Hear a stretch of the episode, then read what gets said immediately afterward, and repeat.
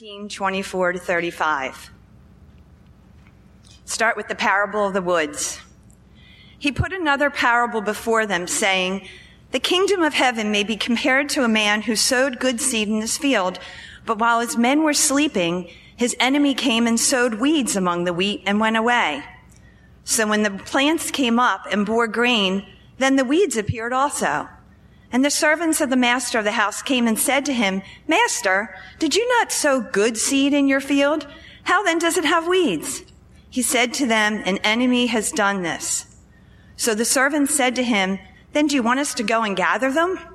But he said, No, lest in gathering the weeds you root up the wheat along with them. Let both grow together until the harvest. And at the harvest time I will tell the reapers, Gather the weeds first and bind them in bundles to be burned, but gather the wheat into my barn. He put another parable before them saying, the kingdom of heaven is like a grain of mustard seed that a man took and sowed in his field. It is the smallest of all seeds, but when it has grown, it is larger than all the garden plants and becomes a tree, so that the birds of the air come and make nests in its branches. He told them another parable the kingdom of heaven is like leaven that a woman took and hid in three measures of flour till it was all leavened. All these things Jesus said to the crowds in parables. Indeed, he said nothing to them without a parable. This was to fulfill what was spoken by the prophet. I will open my mouth in parables. I will utter what has been hidden since the foundation of the world.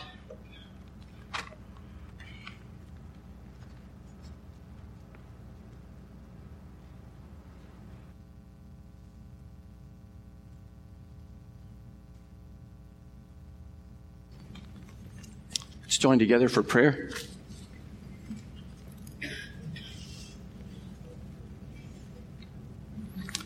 And our Father, we thank you so much for your word.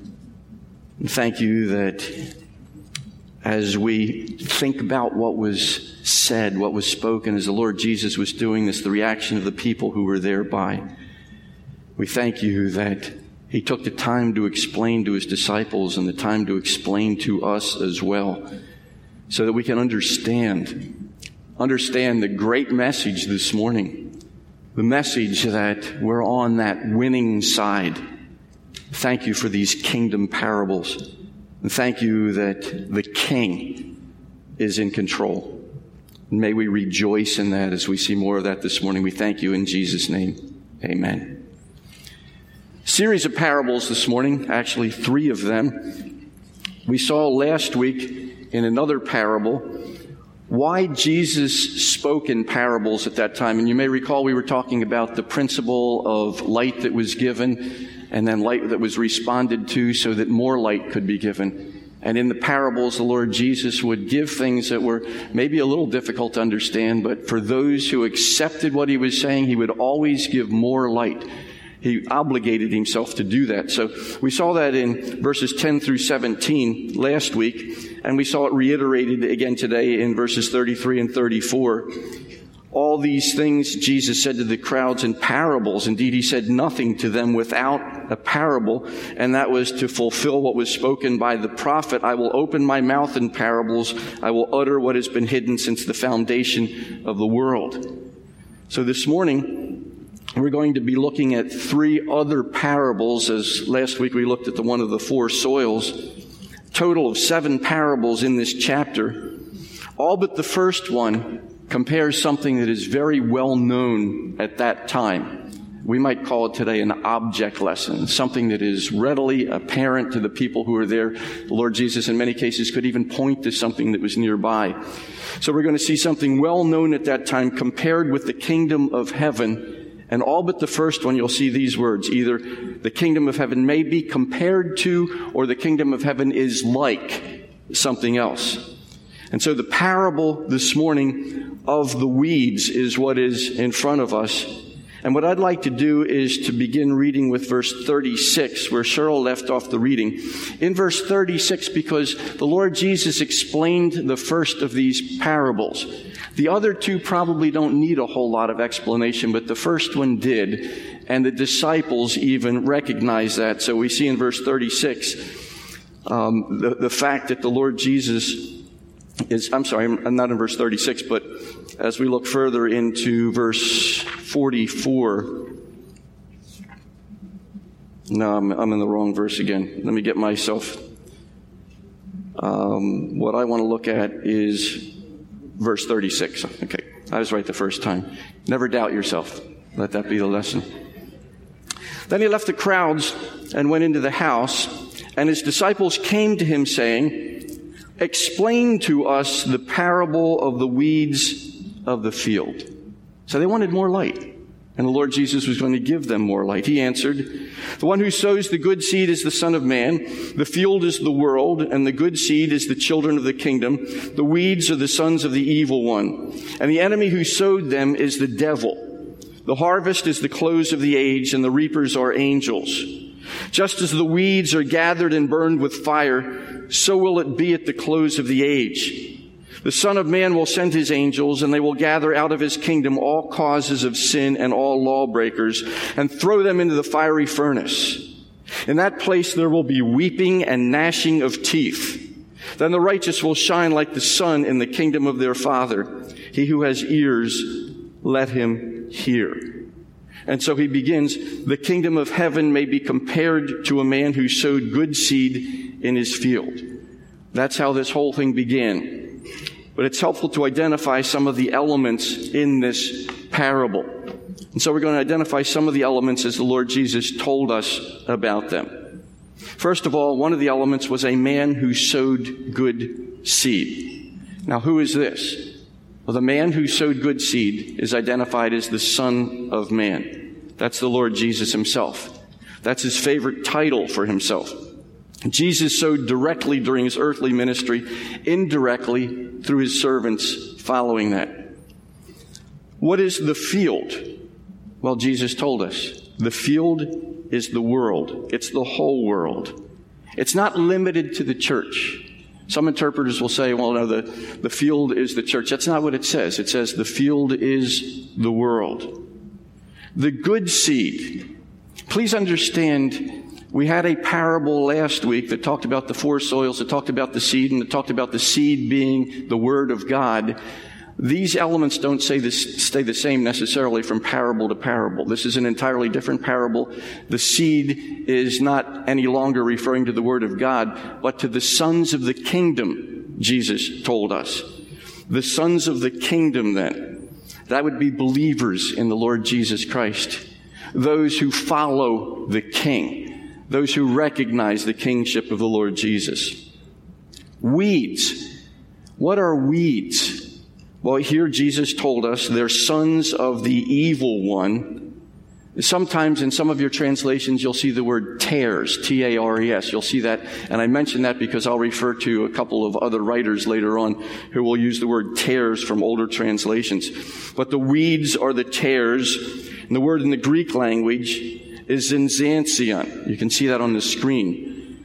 And it's identified as a variety of the darnel weed, according to numerous sources that I consulted. Almost everybody is in agreement that this was a reference to the darnel weed at that time. The darnel weed looks a lot like wheat in its early stages, but at maturity, the wheat and the weeds are clearly distinguishable from each other. The darnel weed, by the way, is poisonous and it's been referred to as the bearded darnel. Sometimes you'll see that reference. Now, sometimes the sowing of the impostor seed, sometimes that was actually done at that time. Jesus didn't make that up as an imaginary story, but that was something that was done by people's enemies to them at that particular time. It was out of spite or malice or revenge, but an enemy would actually come and do that. It was a common enough crime for the Romans to have a specific law against that. They made it illegal to do that because that's something that people did at that particular time. The enemy who sowed the field, and if you want to take a, a look at the field here, the enemy who is sowing that, and there's actually here darnel weeds and there's also wheat that is growing up together. The enemy who was involved in doing that was the devil the devil, the sinister one, uh, the devil who is certainly real. The harvest, Jesus said it's the close of the age, or it's the end of the age. This will be at the judgment, at the second advent of the Lord Jesus, not the rapture, but the return prior to the 1,000 year millennial reign of the Lord Jesus Christ.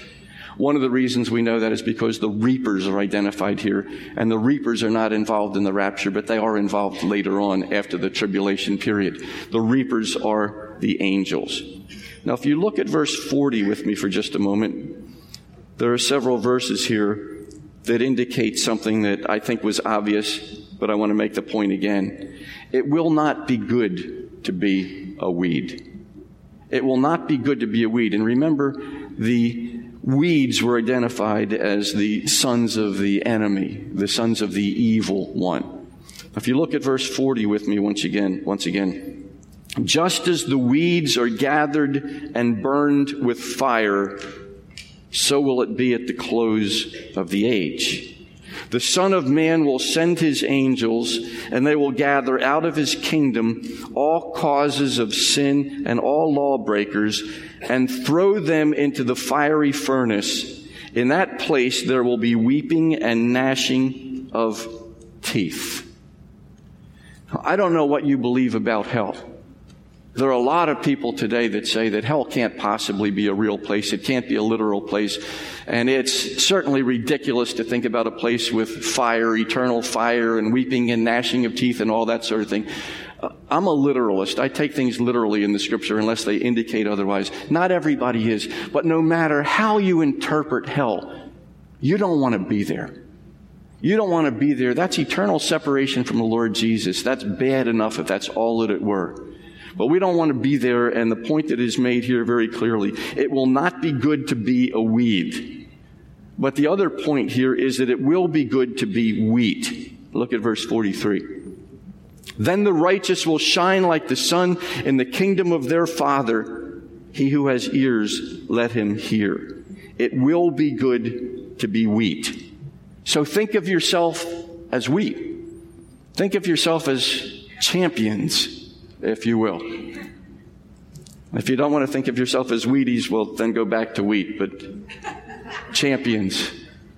Let me make several observations based on the parable that we've seen, as well as Jesus' expl- explanation to his disciples about what this parable meant. First observation good and evil are going to coexist for a long time.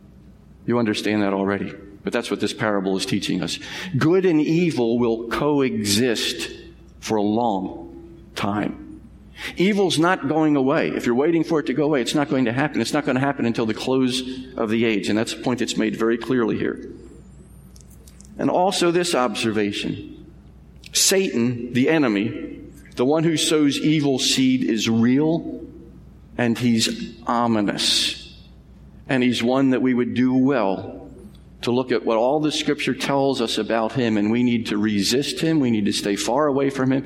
We respect the power that is there, but we don't fear it, nor do we dabble in anything close to satanic or the occult or anything along that line.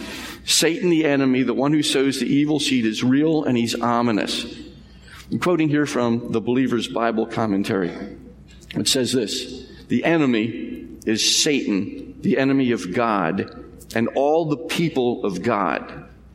And then he goes beyond that. He says, the harvest is the end of the age, the end of the kingdom age in its interim form, which will be when Jesus Christ returns in power and glory to reign as king. The Lord is not referring to the end of the church age. This parable does not justify, as some mistakenly suppose, the toleration of ungodly people in a local Christian church.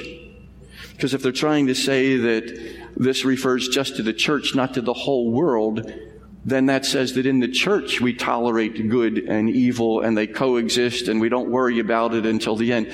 Uh, the point that's being made here is that that's, that's not correct. Remember that the field is the world, the commentary goes on to say, not the church. Local churches are explicitly commanded to put out of their fellowship all who are guilty of certain forms of wickedness. And 1 Corinthians 5 verses 9 through 13 is cited. The parable simply teaches that in its mystery form or its secret form, the kingdom of heaven will include the real and the imitation, the genuine and the counterfeit, and that this condition will continue until the end of the age. Then God's messengers will separate the false, who will be taken away in judgment from the true, who will enjoy the glorious reign of Christ on earth. I want to make another observation here as well as we look at this parable. We ought not fight sin in such a way that the righteous are at risk. That was the point of the parable. The servants wanted to go in and uproot the weeds right away. And the master said, uh, No, don't do that because we'll put everybody at risk then, including the wheat. We'll tear them out at the same time. We ought not fight sin in such a way that the righteous are at risk. And sometimes we do that. Sometimes we as believers will take a look at those around us and take a look at the world and we'll see the evil that is there and we'll see the evil that our people are doing. And we will try to do something about it immediately that puts the other believers at risk, makes our testimony a very difficult one to maintain because we become arrogant and obnoxious.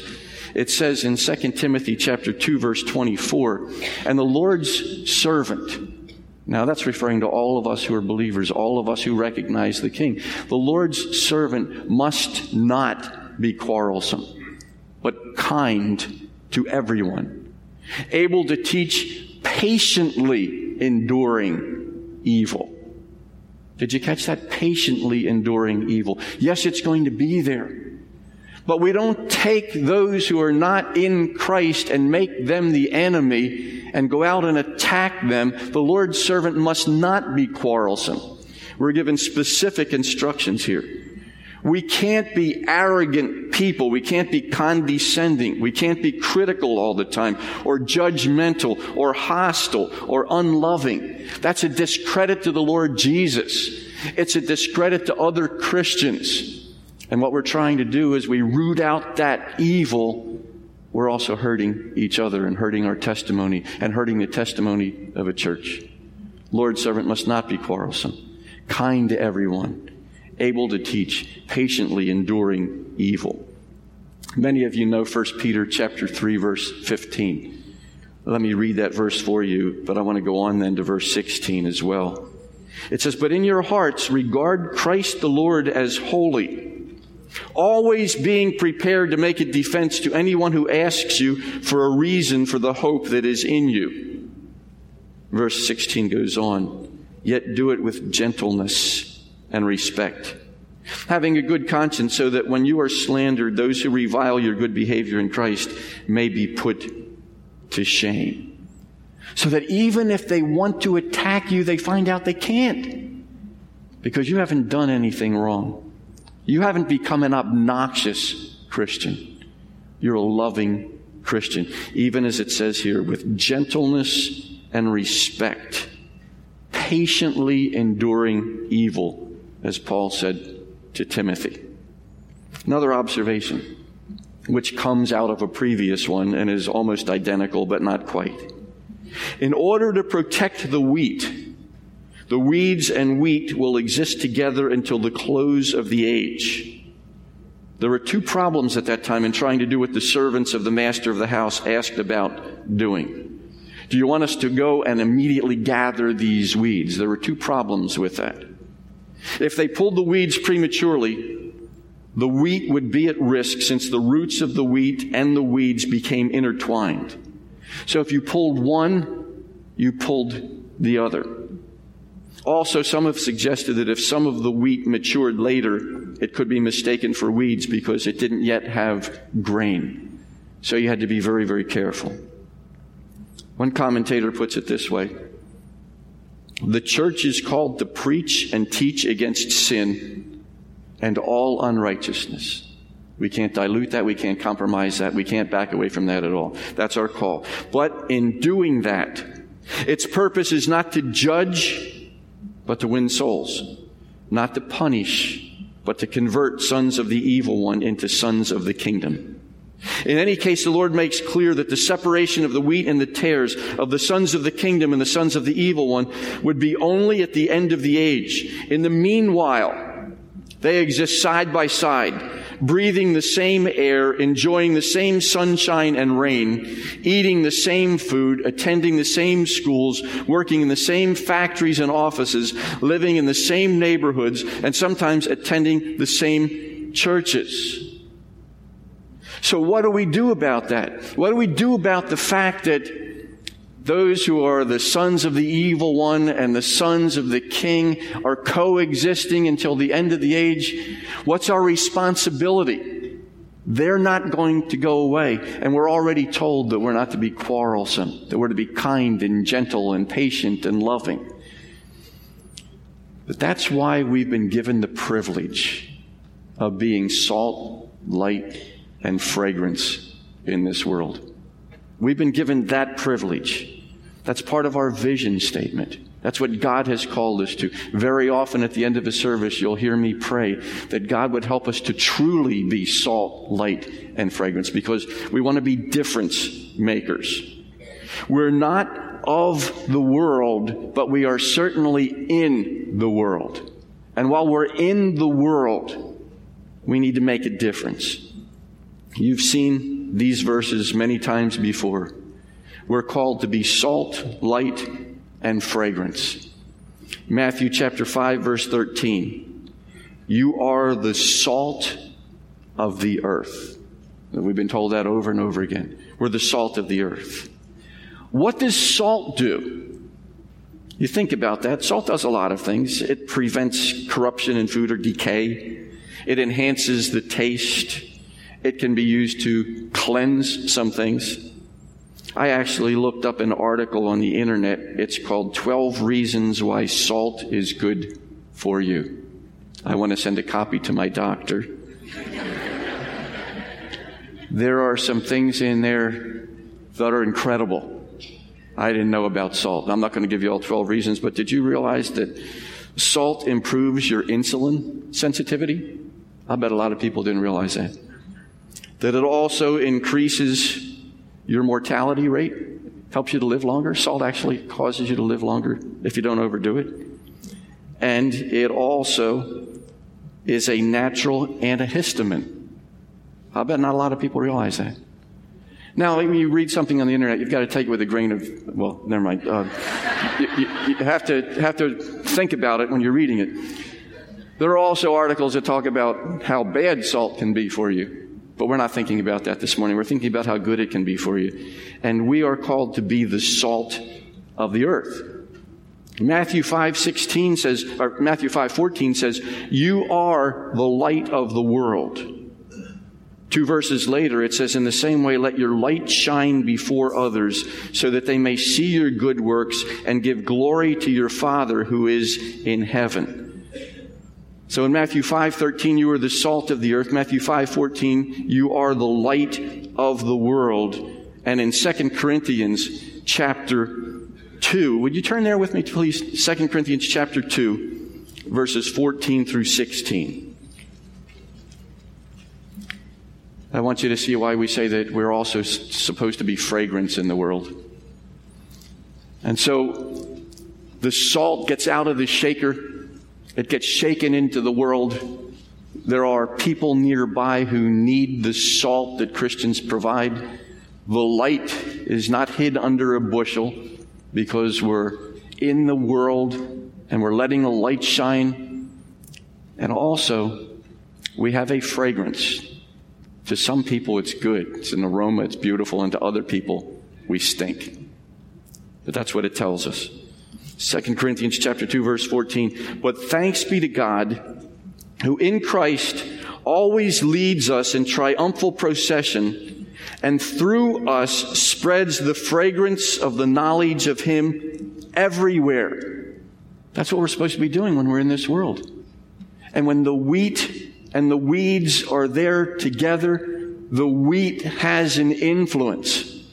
So he spreads the fragrance of the knowledge of Him everywhere, for we are the aroma of Christ to God among those who are being saved and among those who are perishing. To one, a fragrance from death to death, to the others, a fragrance from life to life.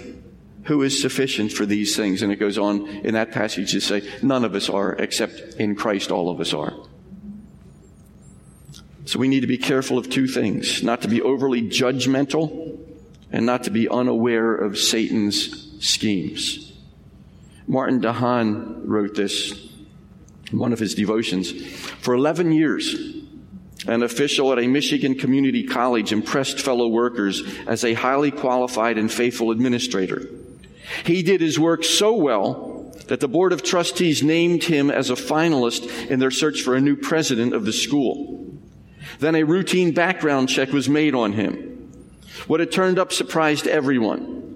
No documentation could be found for the man's master's and doctoral degrees. When told about the problem in a special meeting, the man excused himself from the room to get his transcripts and never came back. What seemed so bizarre to his fellow workers was that he had been such an excellent administrator for so long. Just as that administrator was able to deceive his colleagues, so also spiritual counterfeits are able to deceive their friends in the church. They have cleverly faked credentials of belief may remain undetected until God's judgment. And he concludes by saying, We know that counterfeit Christians are in our churches. So we need to be alert to problems they can cause, like false teaching and spreading disunity. But we also need to be careful about making false judgments about others. According to Jesus, many of the tares or the weeds won't be revealed until the final judgment. And so we have a parable before us of the weeds and the wheat. And it's very possible that we have weeds among us. And it's very possible that we have Wheaties, champions, among us as well. It's up to the champions to live like champions, to be all that God intends for us to be, to be salt, light, and fragrance because we are going to be in this world until the end. We're just not to be of the world. We're to make a difference. There's another parable here. Verse 31. The parable of the grain of mustard seed. And you recall as it was read, it's not long. Just simply this the kingdom of heaven is like a grain of mustard seed that a man took and sowed in his field. It is the smallest of all seeds, but when it is grown, it is larger than all the garden plants and becomes a tree, so that the birds of the air come and make nests in its branches. So again, the kingdom of heaven is likened to something. This time it's a grain of mustard seed. So a man sowed that grain of mustard seed in his field. There's something ironic here. What is the irony? Well, the irony is that the mustard seed is the smallest of all seeds among agricultural plants in Palestine. But when it has grown, it is larger than all the garden plants and becomes a tree. Some of you probably cannot see the seed in the hand of the person on the screen. How many of you cannot see anything in that hand? Can you all see that? I needed to make it smaller. That's actually an approximation of a mustard seed. And we're told the birds of the air, and remember in our parable last week, Satan was represented by the birds who came and snatched the seed away. Again, this is different terminology. The birds of the air, not Satan anymore, but those representing those who are just people of the earth who can come and make nests in the branches. But here's something that comes out of a parable like this. And this is a great time of the year to mention this because we have so many of our students who are on the way back to school, to various um, middle schools, high schools, universities, colleges, grad schools. Good time to mention something like this because there are always critics of the Bible. There are critics of the Lord Jesus. And they want to point out what they figure out are discrepancies or errors in the scriptures or errors in something that Jesus had said. And the critics of the Bible like to point out some of these alleged contradictions in the parables. They point out one here, actually two. They say that the mustard seeds are not the smallest seeds around. For example, the wild orchid seed is smaller.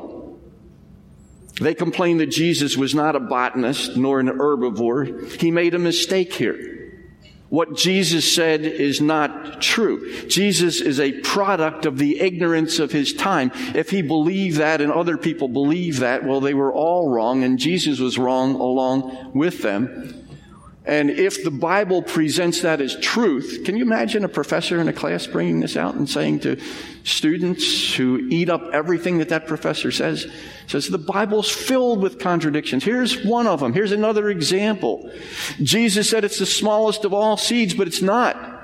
Jesus was just as ignorant as everyone else, according to their view.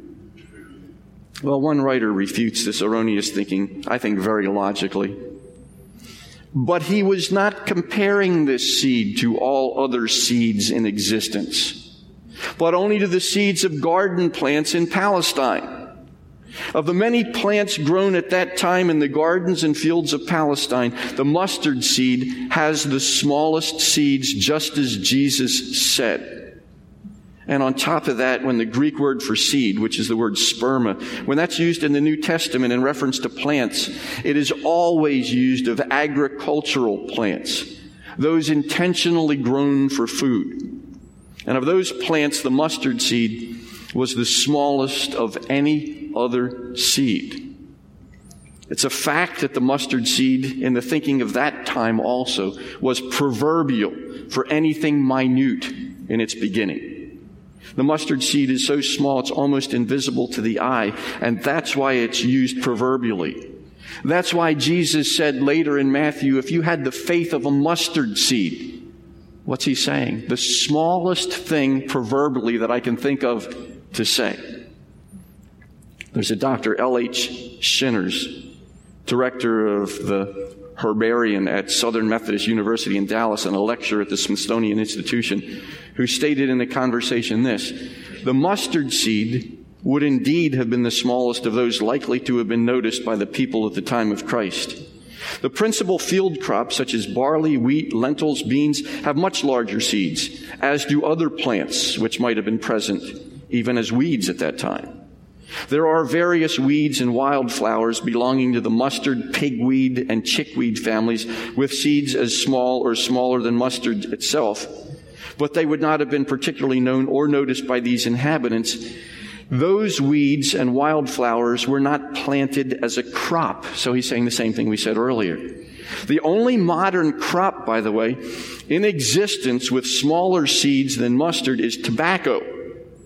And that was of American origin. It wasn't even grown in the Old World until the 16th century or even later. And so the critics are poking fun at something that needs not to be poking fun at. The Lord Jesus was not wrong. What he said was exactly accurate to the time and the place in which he was speaking. Well, the critics also question the other end of the statement here about how big the mustard seed grows into that it grows into a tree and big enough for birds to come and nest in that. Some people will claim that that's absolutely ridiculous. No mustard tree or mustard bush could ever support birds' nests.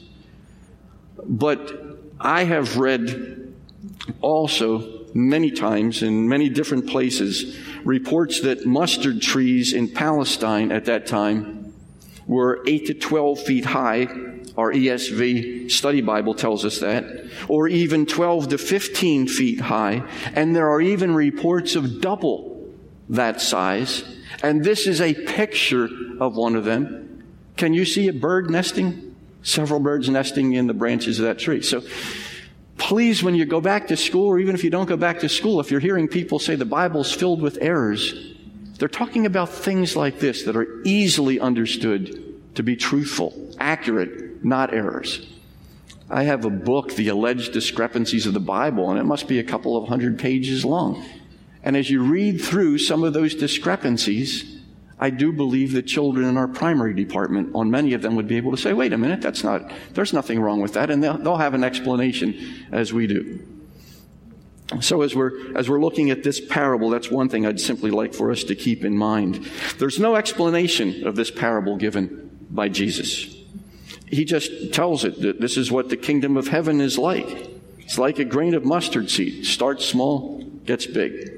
The disciples don't ask for an explanation here. Why not? Well, probably because the meaning is quite obvious. What's the point of the mustard seed? The point is this the kingdom of heaven did not begin with a bang, but began very slowly. Those who were awaiting the kingdom may have been very surprised by its initial smallness. They were expecting King Messiah to come and get rid of all the enemies, but it didn't happen that way. And that's the point that Jesus is making. Everything happened according to plan. Everything was scripted at that particular time. And this is the way that it was supposed to be. It was supposed to start out small, and then it would grow and grow, and it would grow into something very, very large before it was finished. So those who were awaiting the kingdom may have been surprised by its initial smallness. I see this as a picture of the visible outward growth of the kingdom that starts small and grows larger. That's all Jesus is saying here. Kingdom, have a small start. Twelve men will kick off the gospel message that will ultimately turn the world upside down. Here's an older commentary, and I, I love to consult older commentaries and some very recent ones. Here's what an older commentator said.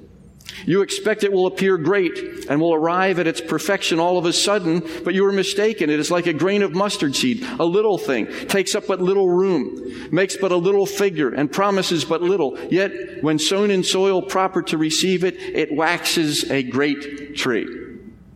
I didn't need to tell you it was an older commentator when I used the word waxes, did I? Verse 33 Parable of the leaven, even shorter. Again, no explanation. He told them another parable the kingdom of heaven is like leaven that a woman took and hid in three measures of flour till it was all leavened. On the screen, you see pictured somebody working through some flour and some yeast. Well, this is about a woman who took leaven or yeast. She hid it in three measures of flour. That's a lot of flour. That's about 50 pounds of flour. Would produce enough bread to feed 100 people. Eventually, all the flour would be leavened by the yeast that was there, or the leaven. This would involve a process that took time to develop. It didn't happen all at once. And those of you who are bakers will understand that process a lot better than I do. What is leaven or yeast like? Interesting. It's a small single celled fungus that ferments sugars and other carbohydrates and then reproduces. So the next time you're waiting for your bread to rise, think about all the fungi that's there in the middle of all of that. But the point is, it doesn't take much. In a pound of leaven, this is very interesting. In a pound of leaven or a pound of yeast, there are said to be 3,200 billion cells, and not one of them alike. How do we know that? Some actuarial person somewhere along the line counted all of them. 3,200 billion cells. A half ounce of yeast will raise four cups of flour in about an hour and a half. What's the point of the parable? Some think leaven is always bad. Certainly has a negative con- context in the scriptures, oftentimes. But I don't believe that's the point here. The point here is the invisible inward growth of the kingdom. Quoting from my older commentator once again. You expect it will make its way by external means, by subduing nations and vanquishing armies, though it shall work like leaven silently and insensibly and without any force or violence. A little leaven leavens the whole lump. So the doctrine of Christ will strangely diffuse its relish into the world of mankind. In this it triumphs that the savor of the knowledge of it is unaccountably made manifest in every place beyond what one could have expected. What became of the leaven? The woman took and mixed it into a large amount of flour until it worked all throughout the dough. By using these kinds of parables, Jesus was saying, You Jewish religious leaders may hold to your dead traditions and oppose the truth, but God's living kingdom will still increase. Satan will still be defeated. Isn't it great to be on the winning side? The future is scripted, and we've been given the privilege of reading the last chapter. The kingdom of God, the kingdom of heaven is in good hands. It's in the hands of the king. And that's the point that is being made here. Nothing that has ever happened has surprised God. The present, the future, they're all scripted. And we know what's going to happen. We know who's going to win. We know who the wheat is. We knew, know that we're supposed to permeate this world, even as leaven or yeast will do. We understand these things because the Lord Jesus has given to us a glimpse of it so that we can trust Him.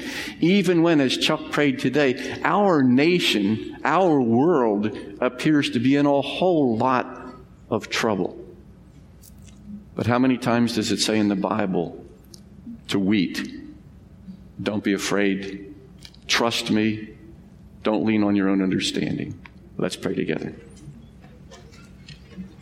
Heavenly Father, we thank you for letting us see into the future, all the way to the end of that tribulation period, to be able to see what happens when the weeding out process occurs, but in the meantime, because we are here, and we are here with wheat and weeds, help us to be able to make our lives count for you give us an intense love and passion to reach out to those identified as the weeds.